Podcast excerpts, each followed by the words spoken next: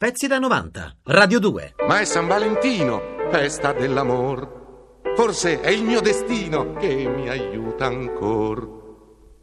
Io mi chiamerò Rodolfo Valentino. Io mi domando da dove viene questo ruolo, questo titolo che mi è stato affibbiato.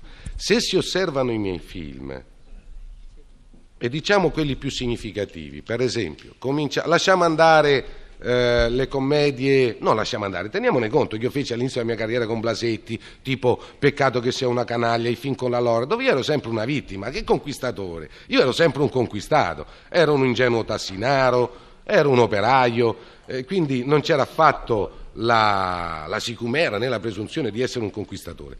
Quando sono passato a film a carattere più internazionale, veda La Dolce Vita, veda Otto e Mezzo, Divorzi all'italiana, Il Bell'Antonio, ma erano una serie di personaggi niente affatto amatori, erano fragilissimi. Il Bell'Antonio era addirittura impotente e il barone Fefè di Divorzi all'italiana era un cornuto. Eh, il protagonista di Otto e Mezzo i Fellini, film eccezionale, era un uomo pieno di ambiguità, di fragilità. Eh, ma io non ho capito quando mai ho fatto l'amatore al cinema. Io non lo so, eppure si è detto il Latin Love. Quando mai ho fatto il bello? Ho detto se io sono un bello, e eh vabbè, qui siete un macello di mostri tutti quanti, perché un momento fa si sa, non fotografarmi di profilo, diceva la signora perché c'ho il naso aquilino. Dicevo, io mi vergogno del mio naso, ce ne manca un pezzo, è infantile.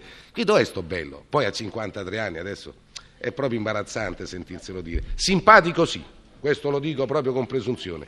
Piacevole. Eh. Ma bello no. Che bel nome, che bel nome, Rodolfo Valentì. I, no. È importante, sembra quello di un grande spadaccì. I, no. E poi veramente perché amatore? Ho avuto degli amori, ma sembra che solo io ho amato. Ma grazie, eh, eh, il paparazzo deve campare con le fotografie. Allora, puff, io sto sul giornale con una donna come se non so, eh, un collega che faccia un altro mestiere, un avvocato, un ingegnere, un ragioniere, il portalettere, quello non ce l'ha le donne, ma quello ce n'ha molte più di me, perché io devo stare attento. Mi, mica posso muovermi come chiunque. Qui appena uno esce dal ristorante e dietro c'è una signora che non c'entra niente con me, già dice sorpreso, con una misteriosa signora. Ma come? Allora. Ho, ho visto l'altro giorno le fotografie con mia moglie che dice con la, la, misteriosa sconosciuta di Mastroianni, poi nell'articolo dice, ma poi osservando bene le fotografie no, non era una sconosciuta, era sua moglie. Insomma, siamo al massimo. Ha capito? Allora sembra che io sto sempre a fare l'amore. Ma, Fra, ma sarebbe una fatica mostruosa. Insomma, no, io non potrei. Eh, eh, Oppure quello di un famoso pittore o di un navigator. Sembra il nome di un medievale guerrier o di un parrucchier. Ma è un bel nome, suona bene Rodolfo Valentì. I no, è galante, ha il profumo del fascino latino, molto facile da pronunciare facilissimo da ricordare e il mio destino si chiama Rodolfo Valentì.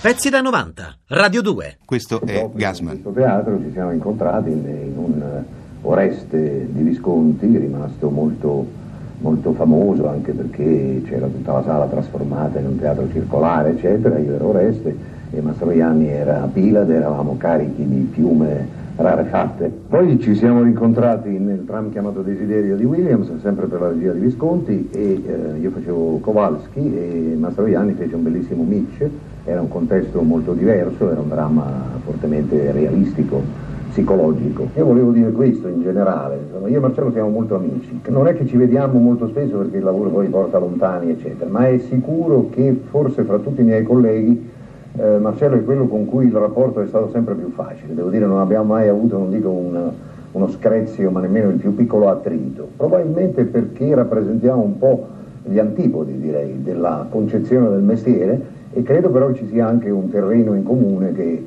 che è l'ironia, che è il senso dell'umorismo. Il regista Marco È Ferreri. perfetto ma sa nasconderlo bene, perciò sa farsi perdonare di essere troppo perfetto. Lo sceneggiatore Age. Martinelli si può dire che è un attore che ha studiato da attori, ma che ha la stessa istintività dell'attore preso dalla strada. E non è un attore dialettale, però ha fatto i dialetti.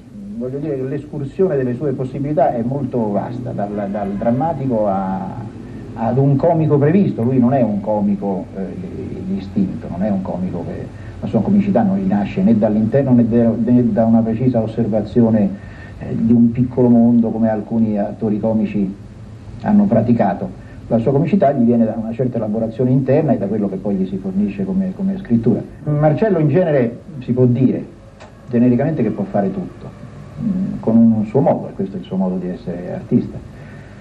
E dove non arriva con dei mezzi, diciamo, tradizionalmente accademici, ci arriva sempre con mezzi suoi personali, cioè mm, a delle vette anche alte, però sempre, sempre essendo fedele a, a- quello che è la sua natura molto, molto, molto umana e molto vicino all'uomo comune. Federico Fellini. Eh, Marcello è l'attore con cui lavoro preferibilmente, proprio perché la fiducia con cui si abbandona a me è tale che mi permette di lavorare con grandissima disinvoltura. Di Marcello attore, la qualità che più apprezzo è infatti questa qui, questa sua totale confidenza, questa sua totale fiducia in chi lo dirige, che fa sì che eh, è permessa- sono permesse le operazioni le più, le più arrischiate, le più complesse. Il commento di Mastroianni. Sì, sapevo che erano amici, ma non mi aspettavo dei complimenti, un'ammirazione così illimitata quasi. Ma saprò io ripagare tutto questo? Non lo so mica. Comunque, oh, grazie. eh. Pezzi da 90. Radio 2.